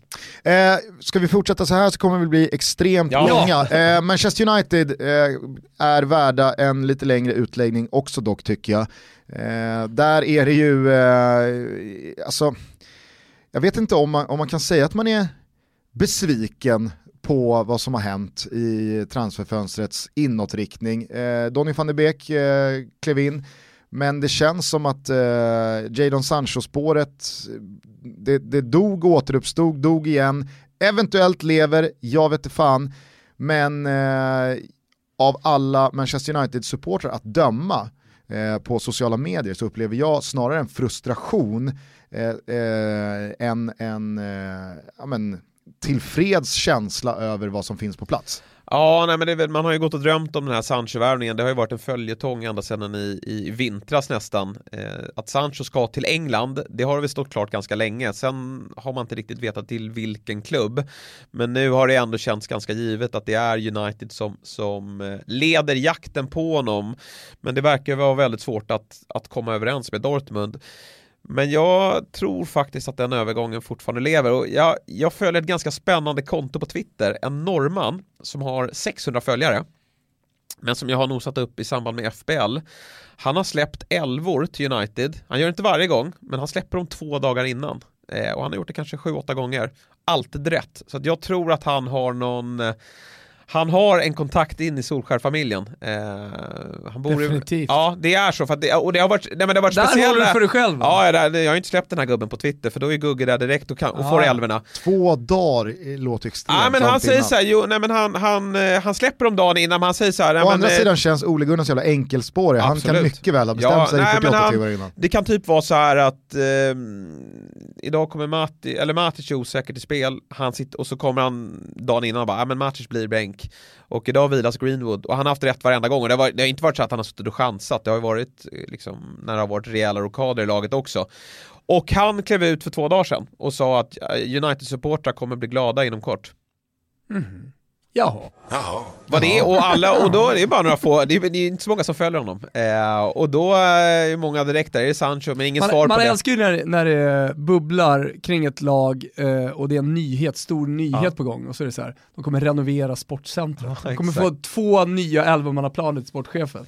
Nej, Eh, till sportcentret. och, och jag tror En att ny värdegrund eh, är på Ja, plats. Precis, en ny värdegrund på plats. och jag tror att Uniteds sportsliga ledning, de är ju redo att trycka på knappen nu. De fick de svar de ville ha här i våras. Jag tror inte de är så helt övertygade på att Solskär är rätt man. Det är väl ingen, men han har ju definitivt visat att han ska få en säsong till Ja. här nu att ta upp kampen på allvar och jag tror att Uniteds ledning är, att, är redo att ge dem muskler för att göra det.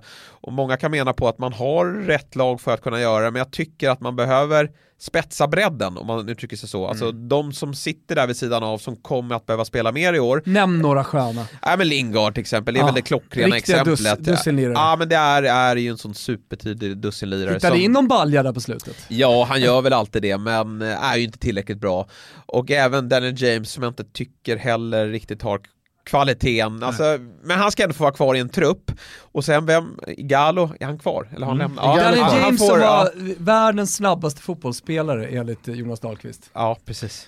Av någon outgrundlig anledning så valde ju United att förlänga Igalos Ja. lån året ut för ganska mycket pengar. Ja. Jag vet inte riktigt vad de ska med honom till när de har så pass många bra alternativ som de ändå Ja, man har. kan ju dessutom rotera upp eh, Rashford till exempel, Ja, men det är det eller som är- Greenwood eller någon. Det är fina med de här tre gubbarna de har på topp, som ändå är Rashford, Martial och Greenwood, det är att de är så användbara på flera positioner. Alla de kan ju spela nia och, och flyttas runt på kanter och så. Så där har de ju också lite, lite bredd att kunna rotera. Men Det eh, är de cred behöver... för övrigt Ja. till Solskär som har gjort om Martial till nia. Ja. Alltså han startade ju som ytter och alla såg honom som ytter, så helt plötsligt så började han eh, dyka upp som nia i Manchester United och det det är ju där han ska spela. Absolut. Eh, några korta frågor på Manchester United. Vad tror du händer i målet? Dean Henderson är tillbaka, eller tillbaka, det var väl inte speciellt många som satt och pratade om Dean Henderson för eh, två år sedan. Eh, men har ju varit utlånad i Sheffield United, gjorde en kanonsäsong i fjol. Eh, tillbaka nu i Manchester Uniteds regi. Är han en utmanare på allvar till David de Gea längst bak eller hur tror du eh, utfallet blir där? Ja, men det tror jag faktiskt att han kan vara. Jag är övertygad om att de Gea får inleda säsongen, men jag tror att United tänker som så att nu ska vi fan flåsa, nu ska han få lite konkurrens här alltså. För att nu har det varit några säsonger där eh, kvaliteten har varit betydligt sämre än den höjd han visade för, ja är det, två år sedan. Eh, och då tror jag att man testar Dean Henderson som Anders slips här och är ganska redo att slänga in honom om de Gea fortsätter att kasta in bollar. Så att eh, de Gea först ut, men Henderson kan absolut vara redo ganska snart faktiskt. Tar eh, Erik Bailly eh, Lindelöfs eh, ordinarie tröja? Nej, det tror jag inte, men däremot är det inte omöjligt att de tar in en gubbe till. Tyvärr för Lindelöfs del, för det är ju han som kommer offras då. Och på tal om att offras, eh, vad eh, tror du blir den största förändringen med Donny van de Beek in i laget? För att de pengarna lägger man väl inte på honom för att han inte ska vara en del av någon slags ordinarie elva? Nej, det är jättespännande där, för man ser inte riktigt så här. man tycker att första elvan som de har nu är, är väldigt bra. Men... Fred hade ju en fjolårssäsong som jag tyckte var väldigt, väldigt bra Ja. första halvan och sen så var det som att det, det gick ut för. Ja. Eh, och så var det i princip tvärtom på Matic. Ja. Inte en United-supporter var ju glad åt Nemanja Matic under första halvan, Men eh, jag tyckte att ju, ju längre säsongen led och den här sommaren som var så, så kändes det som att alla liksom, någonstans kom överens om att Matic behöver nog vara i den här elvan ändå Ja. för att balansera upp det defensivt. Ja, han var ju fem getingar här efter pandemin faktiskt. jo, men det var ju högsta nivå på, på Matic-gubben och eh, jag tror väl att han kommer att få dela på den rollen med kanske McTominay och sen att man eh, van, Be- van de Beek, han kommer att spela antingen Pogbas roll eller Brunos roll. Jag tror att det kommer vara lite rotation de tre emellan faktiskt. Okej, ja, för jag tänker bara att Pogba, Bruno Fernandes, Donny van de Beek, Rashford, Greenwood, Martial. Det, är- det är en för mycket. Ja, det är en för mycket. Så att, eh, där får Ole Gunnar lära sig att, att, att hitta rätt helt enkelt. Och, och lära sig det. Han, han fick ju kritik för det, att han spelade lite för mycket samma elva, att han slet lite för mycket på dem, att de hade känningar men klev ut och fick spela 90 minuter ändå och så åkte de på en smäll och så var de borta. Nu måste Ole Gunnar lära sig att rotera och i fjol hade man ju inte Europa League som man sket länge i. Eh, det gör man ju när man är i Europa League, i synnerhet under hösten Och heter Manchester United. och heter Manchester United. Nu har man Champions League och då är det bästa elvan som ska spela där och då kanske man när man kommer hem och ska möta Crystal Palace eh, då, då får man Eh, snurra på, på en eller två positioner. Vad säger du Thomas om vi ställer Chelsea mot Manchester United? Eh, är det likvärdiga kombatanter mot toppduon eller hur rankar du dem? Ja, men jag tycker att Manchester United känns tyngre på något konstigt sätt. Eh, jag vet inte hur, mycket, hur påverkad jag är av ligaavslutningen som var så vass. Eh, samtidigt som så här, jag, jag vill se Kai Havertz, jag vill se Timo Werner flyga i Chelsea innan eh, jag liksom sätter toppbetyg på de värvningarna. Jag är mer taggad på Kai Havertz än vad jag är på Timo Werner till exempel. Eh, att komma till Premier League som eh, nia och som anfallare, nu har ju Timo Werner snabbheten liksom som sin grej. Det finns många snabba engelska anfallare, det finns många snabba anfallare i Premier League som inte har lyckats. Eh, det är en annan typ av fotboll i, eh, i Tyskland. Eh, jag, jag tänker att kanske passar mer att vara en omställningsspelare för Timo Werner än, eh, alltså i Tyskland än vad det gör i, i England. Så att jag vill se honom först, eh, du måste vara en otroligt vass avslutare. Jag tror att Chelsea också kommer äga en hel del boll, vilket gör så här, ah, ja, hur kommer Timo Werner funka i det spelet? Eh, Kai Havertz som eh, en släpande forward som får agera fantasista lite fritt bakom i, i de fria ytorna, det, det, tror jag kommer bli, eller det, det är snudd på garanti där. Eh, och sen så hör jag vad ni säger också om, eh, om backlinjen, om det centrala mittfältet. Jag, jag såg precis dagens Gazetta hade lagt upp då Inter i tre olika formationer, en eh, liksom med full med fantasi och fart och fläkt och en lite mer defensiv, att man kan spela på tre olika sätt. I alla de älvorna så var Kanté med. Så att, det, det är klart att eh, alltså den, den värvningen lär bli av, det måste jag ändå säga. Och där tappar man mycket på centralt mittfält. Så att, eh, ja, jag vet inte, jag, jag håller nog Manchester United snäppet före. Jag också, de, de är mer färdiga och sen det blir en jäkla press på Ole Gunnar i år för nu, nu, nu måste man utmana. Om vi blockar ihop de två rivalerna från norra London då, Arsenal och Tottenham, så tycker jag att eh, Tottenham har gjort en riktigt, riktigt bra värvning i Matt Doherty från Wolves i övrigt. Ah, Pierre-Emil Höjbjerg imponerar inte jättemycket på mig, man har eh, skickat in Joe Hart bakom eh, Hugo Lloris, men där någonstans så stannar väl eh, nyförvärven eh, av eh, mer välkänt snitt. Eh, för Doherty är Tottenham- väldigt känd i Fantasy Premier League-svängarna, ni pratar ofta om honom, om honom i ert eh, program, men jag tror inte att så här, jättemånga andra har dunderkoll på Doherty. Han är en, han är en eh, ytterback som gör mycket poäng. Ja, Ja, alltså, och jag skulle säga att det är, det är en ytterback som verkligen är mer lämpad för att gå till höger med tre centrala backar innanför sig så att han snarare kan forsa fram i offensiv riktning eh, än att eh, han gör sig så jävla bra i, i, i defensiv Sina överlappswingsen. men det, det ser man ju faktiskt i den här All or Nothing eh, hur eh, Mourinho vill formera sitt Spurs och där är han ju väldigt tydlig med att Aurier ska vara höger eh, anfallare eller höger offensiv mittfältare så att här, här har man ju Trenty style. Ja, precis. Så här har ju liksom Mourinho verkligen pekat ut den bästa i den rollen, tycker jag, efter Trent. Det är det Och- som är så jävla imponerande måste man säga med Andy Robertson och Trent Alexander-Arnold, att de är så bra offensivt för att spela en fyrbackslinje. Ja. Det är helt sjukt. Och att de, att de vågar trycka upp Men då ska det finnas trygghet centralt också, och det Jo, jo. finns trygghet centralt. Eh, vad gäller Arsenal så tycker jag också att eh, värvningarna in är av ganska beskedligt snitt. William har plockats in från Chelsea, Gabriel har plockats in till eh, mittbacken.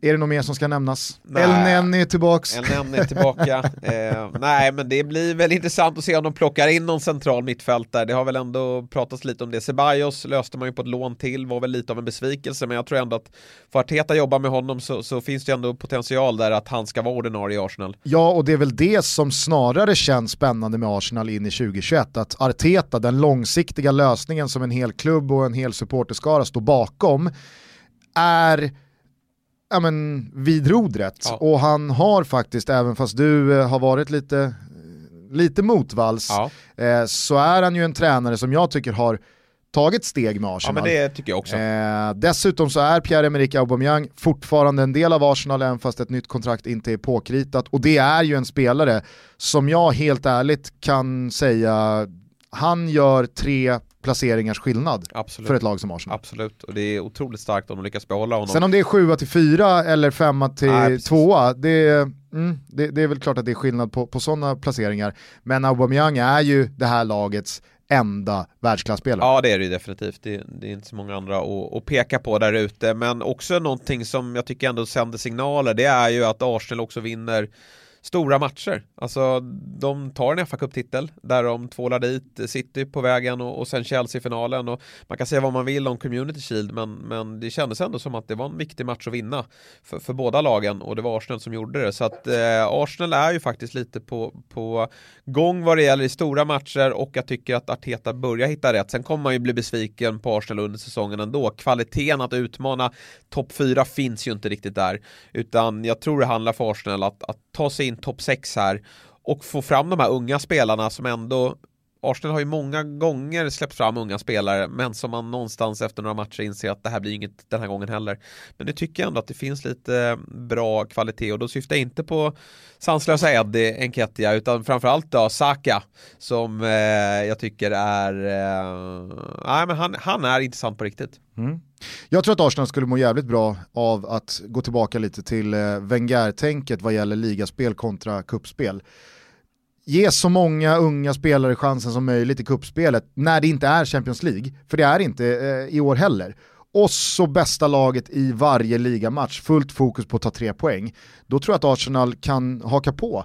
Men det, det har dribblats för mycket vad gäller allt kuppspel eh, senaste säsongerna. Ja, jag håller med. Det bästa laget ska spela i Premier League och, och eh, sen finns det ju liksom potential, alltså eh, Nicolas Pepe som man ändå tog in för dyra pengar tyckte ändå han Typ så här 80 miljoner euro. Ja, han, han nådde väl inte riktigt den nivån i fjol men blixtrade ändå till och där är ju en spelare som Arteta kan kräma alltså, ur ytterligare oerhört i. ojämn alltså. Ja, verkligen, verkligen. Vad gäller Tottenham så är det ju eh, likt eh, Arteta en Mourinho som eh, gör sin första säsongsinledning som Tottenham-tränare.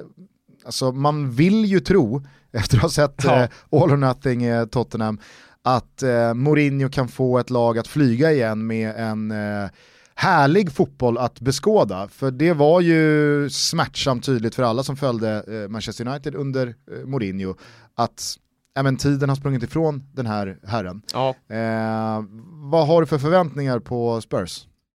Nej men Spurs ska givetvis visa att de vill ta någon av de här tredje eller fjärde platsen från United och Chelsea. United-Chelsea är ju på förhand favoriter men eh, får Spurs träff vilket man inte är så övertygad om att de får, då kan de definitivt blanda sig in här. Nu har de ju, alltså det, det blir ju, när man minns tillbaka mycket med hjälp av den här dokumentären så var det ju jäkligt eländigt där under vintern. Jag vet att man blev trött på att Mourinho pratade om det hela tiden. Men det var ju ett par rejäla smällar man åkte på där med, med skador på eh, i stort sett varenda nyckelspelare. Och så den här Eriksen situationen som, som klubben inte mådde bra av.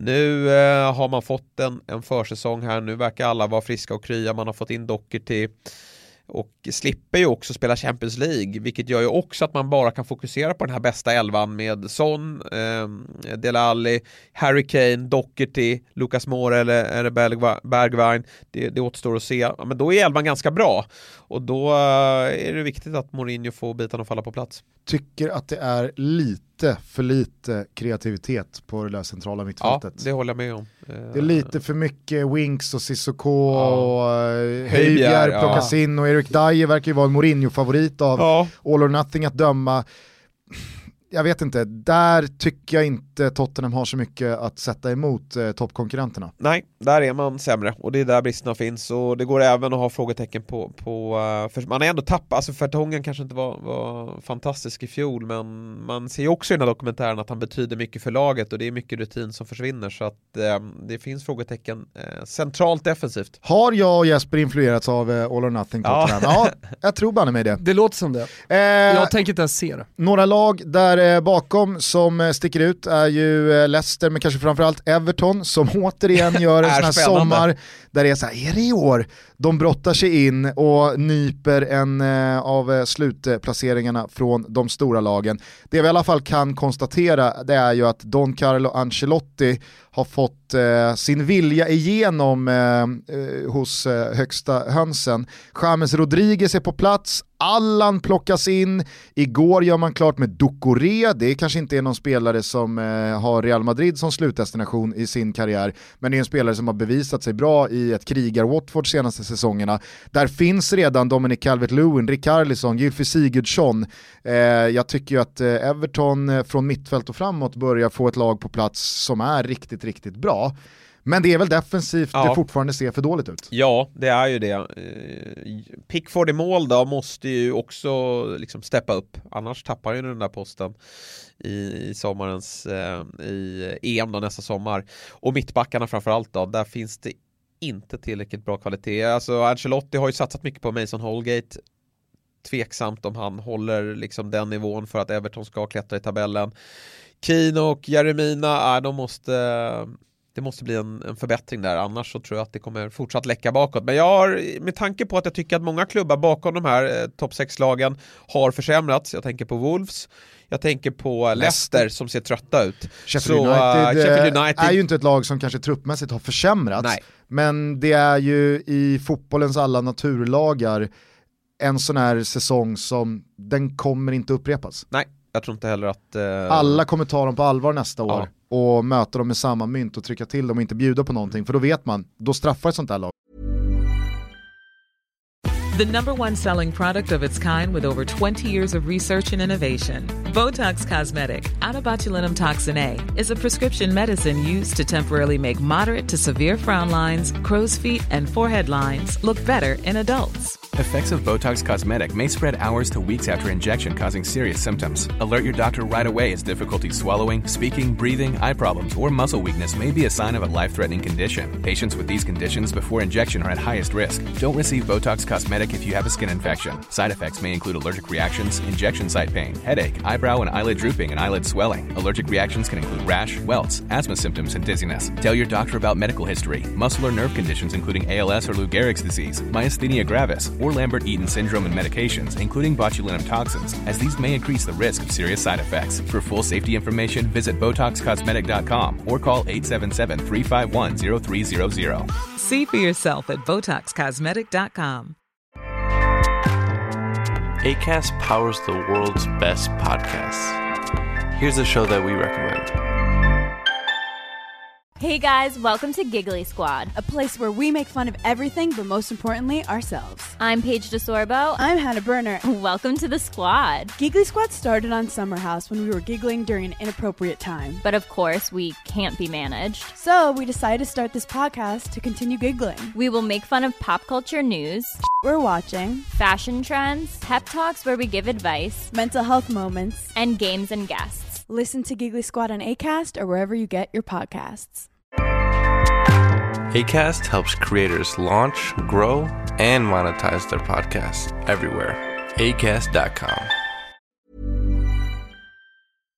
Ja, ja, men eh, Sheffield United får nog eh, sikta in sig på att inte bli indragna i någon bottenstrid, det ska de inte behöva bli, men, men någonstans däremellan och topp 10 blir det nog för deras del. Och då finns det ju möjlighet för Everton att klättra i tabellen och, och det ska bli otroligt kul att se James Rodriguez. Så jag tror att bara en sån här grej att Ancelotti värvar honom nu för tredje gången, vad det kan betyda för en sån spelare, att min, alltså tränaren tror verkligen på mig. Det, det har ju han lidit av i, i många klubbar sedan den här succén i VM. Så att, eh, det ska bli riktigt kul att, att se honom han, i Everton. Han kommer ju dessutom bli spindel i det laget. Och mycket kommer gå via honom och kreativa kraften. Och har vi kollat ifall Ancelotti och James har samma agent? Ja. Kanske kan, man ska göra. Eh, Thomas, vad säger du om eh, att eh, Carlo Ancelotti med hans meritlista och hans tyngd och hans impact på lag rattar det här Everton? Är det en garant för att det här till slut kommer bli bra? Eller... Eh... Är han mossig och gammal och har gjort sitt? Exakt. Ja. Nej, men eh, om man kollar tillbaka på den förra säsongen så var det definitivt matcher där man kände att eh, det sprudlade inte direkt om eh, Everton. Samtidigt så tycker jag att det fanns en stabilitet som han jobbar in som inte har funnits riktigt eh, sen innan. Jag tyckte Everton var ett lag, eh, kanske likt, eh, vad ska jag säga, ja, men Wolves på något sätt sådär, så att, att de, de, de, de flög lite vissa matcher, alltså de hade typ perioder på fyra fem matcher där de såg riktigt intressanta, bra ut med Riccardisson sådär, sen så gick de ner. Men med Carlo Ancelotti så finns det en, en ramstyrka som jag tycker inte har funnits tidigare och det tycker jag snarare, alltså det tycker jag alltid i fotbollen, att det talar för bra resultat. Eh, och sen så då sätta in bra spelare som gör den här skillnaden. Till exempel, skulle James Rodriguez ha en riktigt bra säsong, det tror jag är fundamentalt för om Everton ska komma 10 eller om de ska komma sexa. Eh, och där, där tycker jag att Carlo Ancelotti har ett bra öga. Eh, så, eller det, det, har han ju med all sin erfarenhet. Så får han igång till exempel honom, ja men då, då, då tror jag nog att Everton kan vara med och kriga om Europaplatserna och eh, peta ner eh, en av de sex systrarna på, på en sjunde plats. Så att, eh, jag, jag väljer att omfamna Carlo Ancelotti och tro på honom snarare än tvärtom. Ja, alltså bredden finns ju onekligen eh, vad gäller alltså, truppen, viss, Vissa spelare måste få nästa nivå också för att man ska komma dit. Rikarlison är en sån spelare, också, måste också liksom bra hela tiden, eh, än bara ibland. Men jag skulle inte bli förvånad om eh, Ancelotti har som högsta prioritet att få in en mittback Nej. och en sån här generaltyp som kan styra upp en hel backlinje och inte bara med individuell kvalitet kliva in och höja nivån. Ja men det tror jag också att man, är, man kommer att lösa innan 5 oktober och då finns det inga ursäkter längre utan, utan då måste Everton eh, slå sig in i eh, om Europaplatserna. Vi kanske ska ta nykomlingarna i en bunt. Bielsa är till slut uppe med eh, Leeds, Slaven Bilic är tillbaka på Premier League-nivå med West Brom och så har vi allas våra älskade Fulham med Alexander Mitrogol Mitrovic längst fram. Scott Parker tillbaka i eh, Premier League. Älskar Scott Parker måste jag säga. Segerintervjun där när han dök upp. Alltså. Det, Stilig herre. Jo men han pratar också på ett sätt som uh, man lyssnar till. Uh, Jürgen Klopp har också den förmågan att uh, prata naturligt och det låter ärligt när han öppnar munnen. Så är Scott Parker också. But trying to balance that with an expectation of you're expected to win a league by 20 points after which was a disappointing team has been the balance constantly. Um, and I'm proud because I see a team that has transformed. Lite mänskligt, alltså det blir inte så jäkla mycket fotbollstermer utan det är... Exakt. Han uh, har inga problem att uh, nej men så här, hylla spelare, såga spelare, alltså den, den typen, men, men uh, också engelsk gentleman på något sätt. Sådär. så att jag, jag gillar honom. Om jag säger att jag tror att Fulham och West Brom eh, enkom utifrån truppens kvalitet kommer få det svårt att överleva i Premier League, men att Leeds sett till sättet man spelar och eh, de styva seglerna man kan uppnå när resultaten väl kommer med en eh, har bäst chanser att eh, klara sig kvar. Vad säger du då? Ja men absolut, Leeds ska vara den bästa nykomlingen. Dels var de ju bäst i Championship i fjol och har fått eh, det blir Bielsas tredje säsong här nu va? Eh, missade ju första möjligheten att gå upp men tog den i fjol och nu har man även förstärkt laget på ett, på ett ypperligt sätt får jag säga ändå. Man har tagit in en tysk landslagsback i, i Koch eller Kock, eh, som eh, kliver in och äh, ja, men kommer vara, tror jag, generalen i det här försvaret. Finns väl inte potential för roliga ramsor kring hans namn? Absolut. Det alltså stavar han CH? Ni får sticka ja. över det igen. Ja men då är det ju Koch. Ja det är Koch. Jo, det, det skiter ju engelsmännen i. det är klart de gör. Ja. Och, eh, och sen Rodrigo på topp. Herregud, han är ju liksom Han är ju... Det är Spaniens nia. Ja, Spaniens nia och jag tycker att där får man ju ut eh, hans styrka ser ut att vara verkligen ute i spelet och det tror jag är viktigt att det, det är inte bara någon som väntar på, på, på att få massa bollar in i boxen utan Leeds behöver någon som är bra över hela banan och det har ju Bielsa givetvis noterat här så att Rodrigo tror jag är en, en kanonförstärkning och sen finns det väldigt mycket bra kvalitet i övriga lagen. Ja, men Hernandez till exempel, Ja. Mekta Bamford är ju där också. Och De Paul. Och är inte klar än. Nej men Eh, vi, men vi, vi räknar väl in honom. honom. Får man, får man in De Paul och han, alltså man har ju sett sydamerikanska spelare som har varit i Italien misslyckas i Premier League tidigare, så det är klart att eh, det finns en brasklapp där, men eh, han är en riktigt, riktigt bra spelare när han är på topp. Mm. Ja, jag förväntar mig också att eh, Leeds går in i den här säsongen som eh, den av tre nykomlingar med bäst chanser att lösa nytt kontrakt. West Brom, de, de kan väl inte trolla med den där truppen. Nej, jag tror inte det. Slavin Bilic är inte heller någon fotbollsideolog som med sitt sätt att spela fotboll kan brotta ner eh, Goliat efter Goliat, utan det är jag, jag alltså Robson Cano och eh, Charlie Charlie, Austin. Austin, det, det är liksom, det, det, det ska inte kunna funka. Nej, de har en bra brasse där som var deras bästa spelare i fjol. Pereira som de nu Mm. har löst då på, eh, från Sporting eh, som har lagt dyra pengar på. Det är väl han som ska leda offensiven men eh, det ser tunt ut i övrigt och man får väl helt enkelt hoppas på att någon av de här som, som var illa ute i fjol, jag tänker på West Ham, eh, Aston Villa, att de bara är sämre helt enkelt. Mm, West Ham, Aston Villa, Burnley, eh, Brighton och eh, Newcastle är de lagen som vi inte har eh, ordat någonting om än eh, av de här lagen. Mm. Vilka räknar du in till den absoluta bottenstriden och vilka tror du eh, kommer ha en måndag hela veckan säsong framför sig där man eh, ja, på dryga 40 pinnar löser en eh, 15 plats? Ja, men Newcastle kan nog få måndag hela veckan här med väldigt fina förvärv här i början på veckan i form av Fraser och Wilson. Det är, ehm, de, de kommer höja Newcastles offensiv för det är ju verkligen där de behöver förbättras. Så att de, de ska greja det här kontraktet. Jag tror att Aston Villa och West Ham kan få det riktigt jobbigt. Aston Villa håller ju på att jaga Watkins, Brentfords nia här och de behöver verkligen få in en nia i det här laget. Så då kanske de... Han är bra också. Ja, han är riktigt bra. Eh, För det är det de saknar. Jag tycker defensiven ser ganska stabil ut. Fått in en bra högerback här nu också i, i, från Nottingham Forest i form av Cash, som han heter. Och, eh, men West Ham tror jag får det riktigt jäkla eländigt och har ju en mardrömsinledning sett i spelschema. Så att eh, West Ham, de var illa ute i fjol, de har inte förbättrats. Jag tror att de får det riktigt jobbigt. Ett lag som jag inte ens nämnde bland lagen som vi inte har pratat om är ju Crystal Palace och det är ju för att, det, det, alltså, vad finns att säga? Ja, Roy Hodgson, samma gamla vanliga liksom, eh, tuggartrupp. Eh, det, det är spelare som har gjort eh, sina hundratal matcher på den här nivån.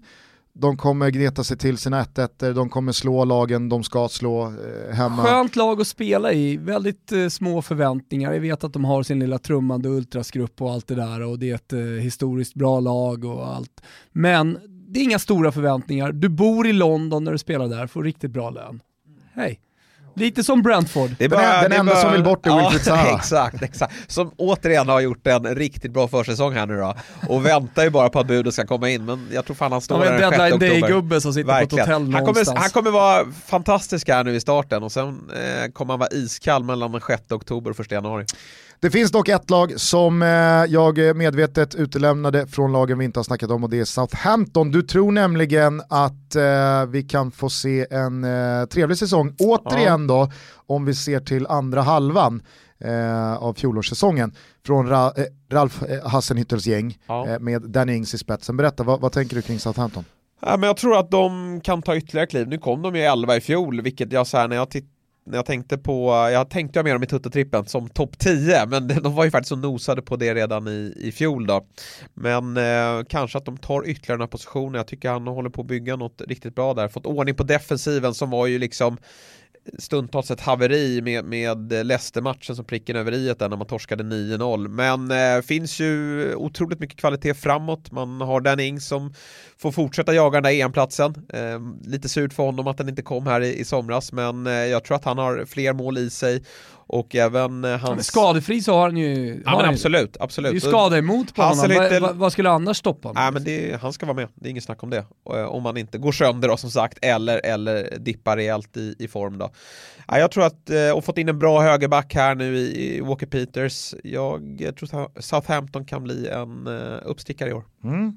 Eh, på tal om din eh, Toto-trippel, du firade ju stora framgångar här inför återstarten i somras. Som sagt, lite tristare på den initiala i fjol då med tanke på att Tottenham aldrig riktigt var nära den där tredjeplatsen. Men du ger dig i kast med ett nytt försök eh, till den här säsongen. Och eftersom vi då plockade bort Southampton topp 10 så adderade du istället Everton topp 8. Ja. Det låter ju ändå som att du tror att eh, Ancelotti får ordning på den där defensiven och att offensiven med James Rodriguez i spetsen gör det riktigt bra. Ja, men det finns en sjunde och åttonde plats att ta där om, om topp 6-klubbarna gör sitt jobb. Och jag tror att Leicester är sämre i år, jag tror att Wolves blir något sämre i år. Och Sheffield United och Burnley som var 9 och 10, de ska inte vara med där uppe i år. Och så att Everton, eh, nej, de ska vara topp 8, det måste vi kräva av Ancelotti och även om han inte har de bästa försvarsspelarna så är han bra på att, att eh, bygga ett försvar ändå. Så att eh, jag tror på Everton. Du sa innan vi började det här avsnittet att eh, när Hoffman kommer hit, det stundar Premier League, det är en höjdpunkt eh, under de 365 dagar som vi gör Toto Balotto. Det här är ju den stora höjdpunkten, alltså när vi lägger ut våra långtidare, som man självklart spelar på Betsson, man hittar dem, var då någonstans Gusten? Under godbitar och boostade odds. Jajamensan. Och, man eh, är 18 år fylld om man vill eh, rygga dem. Eh, upplever man att man har problem med spel så finns stödlinjen.se öppet dygnet runt. Definitivt spela med ro hörni och, och lite jävla sans. Och utöver Everton topp 8 så har du redan varit inne på det att West Ham går en jobbig säsong till mötes. Du tror inte att David Moyes leder West Ham i omgång 38. Du tror att Raheem Sterling gör över 19,5 mål. Ja det gjorde han ju i fjol och då spelade han halva året med pjäxor så att eh, Raheem Sterling kommer utan problem gå över 20 kassar. 15 gånger pancettan får man på det här Thomas. det är underbart. Det är, det sån rygg på den Ja, och jag måste bara eh, få säga det att jag för två säsonger satt jag här och sa att Southampton skulle åka ur och det hade de gjort om de inte kickade Hughes vid, i, och det, då kom Hasselhüttel in och de fick ordning på det. Nu så eh, så gör jag inte om det misstaget, så jag säger att Moyes får doja. Sen kanske kommer in någon och räddar upp West Ham. Men eh, Moyes kan vara borta efter sju omgångar. Mm. Men det finns fler spel Thomas. Ja, det här är ju eh, faktiskt favoritmoment under de 365 dagar som vi gör Toto Balotto varje år. Hoffman kommer hit, men när Hoffman lägger ut sin trippel och vi då har ett spel per lag och det är framförallt Gusten som har tagit fram de här. Har Leeds topp 10. Ja, och det är väl som jag var inne på, alltså Leeds tror jag har alla möjligheter i världen att få en sån här period Nej, där allting bara Bielsa har en stämmer. enorm höjd och sen så har han en botten också, alltså det kan verkligen falla. Men träffar han rätt, då blir det en dundersäsong. Eh, vi kan väl gå igenom eh, lag för lag här bara snabbt. Arsenal får flest röda kort, eh, vann den här eh, kategorin i fjol tillsammans med en, en rad andra lag, men där finns ju ett par hetlev hetlevrade spelare som kommer syna det där röda kortet, det är jag helt övertygad om. Eh, vi tror att Aston Villa åker ur. Eh, tror att vi kan få ett bra odds på. I Brighton, Thomas vad är spelet där? Ja men Duncan gör över 2,5 mål. alltså jag, jag, hade satt en, jag hade satt den på över 4,5. Ja. Alltså her- herregud som det ska nickas in bollar i år. Ja. Given såklart i mitt fantasylag som jag inte vet om jag ska publicera. Jo, det måste du. Kanske tänker folk, ja men de måste släppa dunken och det är ett oseriöst spel. Men han gjorde tre mål i fjol, Ja, det är så att, eh, det är väl en rimlig lina. Jagas ju av eh, större klubbar också. Eh, spelet på Burnley tycker jag är ganska så eh, fint. De kommer sluta på någonstans mellan 40 och 45 poäng. Det vill Det är sig liksom så här, precis över strecken utan att det blir farligt. Burnley kommer inte upprepa sin fjolårssäsong rent eh, tabellmässigt. Nej, och Chelsea obesegrade på Stamford Bridge. Ja, De är är inte det ett hemma. eh, trevligt eh, spel? De har Liverpool hemma redan i Oj. första matchen. jo men det tänker jag, alltså Ja. löser, de, Ja, ja. löser de ett förlustfritt resultat där, ja men då har de City hemma kvar. I övrigt så ser jag Chelsea som favoriter i alla andra matcher. Lampard är en spelare som har spelat under Mourinho som vet hur viktigt det är att bygga liksom hemmaplan till sitt fort och där förlorar man inte matcher. Eh, jag tror att eh, det här kan vara ett jättebra spel. Mm, Crystal Palace under 42,5, må- eh, inte mål men poäng. Eh, det innebär ju att de, eh, ja, de kan ju klara sig kvar på 40-41 såklart. Men eh, Och det de ska lever sägas, farligt. det är en lina som är ganska så mycket lägre än deras tidigare säsonger här nu under Roy Hodgson. Han har ju gjort det väldigt bra säkrat det där kontraktet tidigt. Så att, eh, jag tror ändå att det vänder lite för Crystal Palace i år. Eh, vad gäller Everton så är jag inte lika övertygad om att James Rodriguez bara kommer ösa på.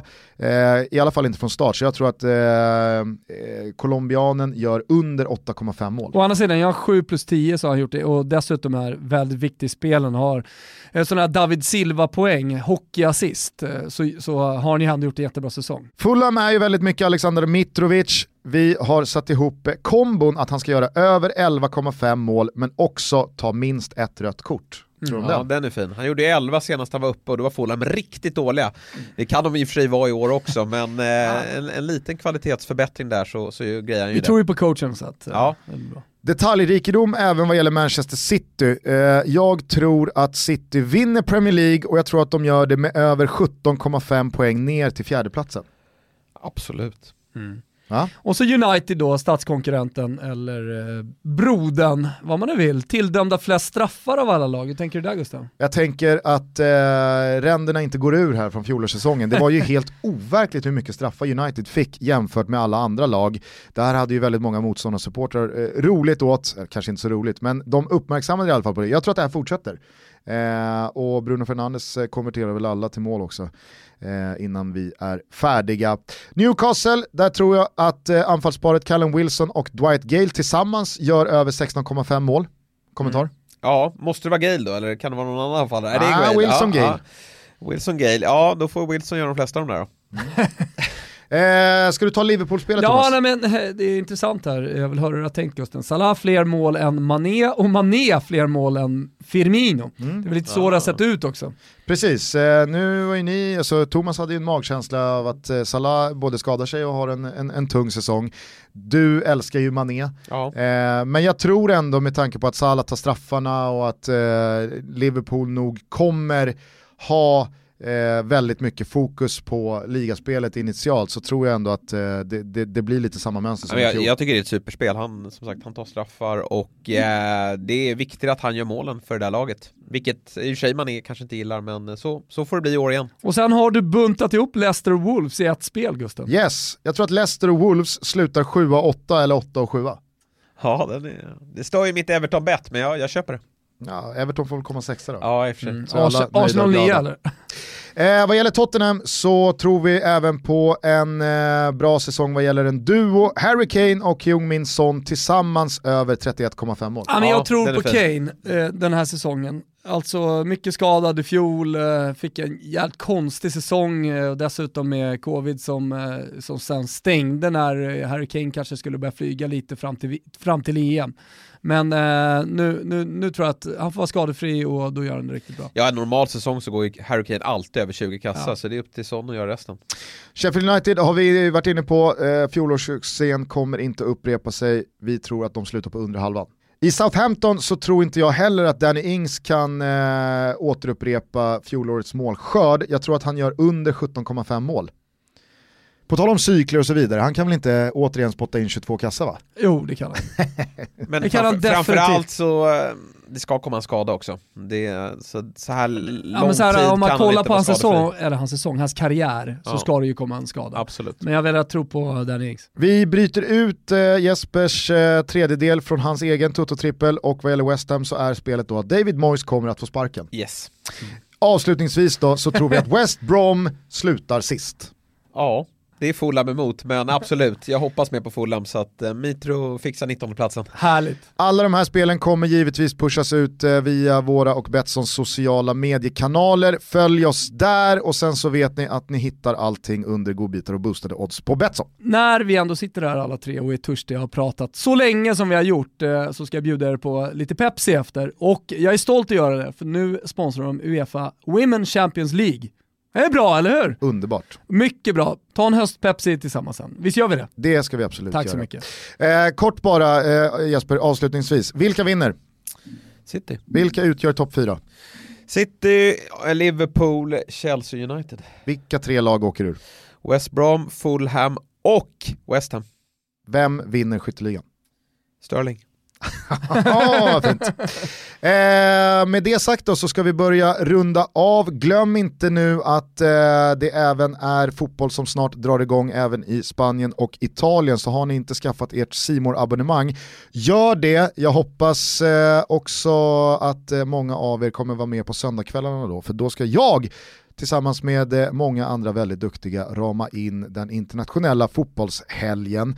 Det ska bli jävligt roligt. Så att Serie A, La Liga och Gugge på Simor från och med nästa vecka. Eh, har vi glömt någonting Hoffman tycker du? Nej, det tycker jag inte. Vi fick med det mesta. Eh, och det är väl bara låten då. It's coming home. Just det. Just det. Följ Jesper Hoffman på Twitter, lyssna till honom, ha ångest i AIK-podden Testa Stör och eh, var med från start i Fantasy Premier League om ni inte redan har signat upp era lag. Det är en extremt rolig form att eh, vara med i Premier League-säsongen kring. Så att, eh, se våra program där också i Fantasy-TV. Ja, men det är det bästa som gör på, görs på, på webb-tv, det ska jag ärligt säga. Så att eh, fortsätt med det ni gör, riktigt bra jobb. Eh, kudos, cred, alltihopa till er gubbar. Tack till alla som röstade på oss också i Guldskölden. Vi fick se oss slagna av eh, Erik Niva och When We Were Kings, mm. Håkan också får vi inte glömma i, i den produktionen. Nej, nej, det var ju röstfisket som till slut, vi, vi, jag, jag har då fått lite inside information, vi ledde ju hela tiden. Sen ja. så kom det något röstfiske och en jävla kristallvinst och så vidare så, så, så, så gick han om oss. Men fan grattis, ja. vi är inte bittra. Nej, det är klart vi inte nej. är bittra. Skit på er ni som inte har röstat. Bäst på sociala medier blev du i alla fall Thomas. Ja, kvasipriset. Hur ska du fira? ja, jag vet inte, det var någon som hade tagit screenshots på alla gånger jag skrivit din mamma och sånt där till folk. Så, jaha, är det så man vinner? per Andersson skrev, sportchefen på Expressen, det är egentligen ganska komiskt att du vinner med tanke på eh, hur mycket du rör om här på Expressen-bygget med, med ditt sätt att tweeta på. Ja. Så att, eh, ja, någonting säger väl i alla fall att det, det, är bra att vara lite ärlig även på sociala medier.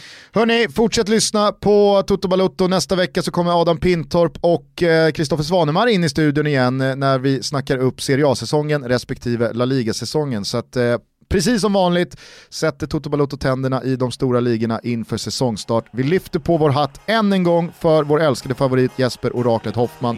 Hoppas ni har haft mycket nöje av det här avsnittet. Vi hörs snart igen. Trevlig helg och njut nu av att Premier League återigen är tillbaka. Kan ciao vi... Tutti! Ja, ciao Tutti hit, ciao Tutti dit. Vill du avsluta med en sång eller ska vi bara köra It's coming home? Det var väl precis det Jesper önskade. Ja, okej. Okay. Ciao Tutti!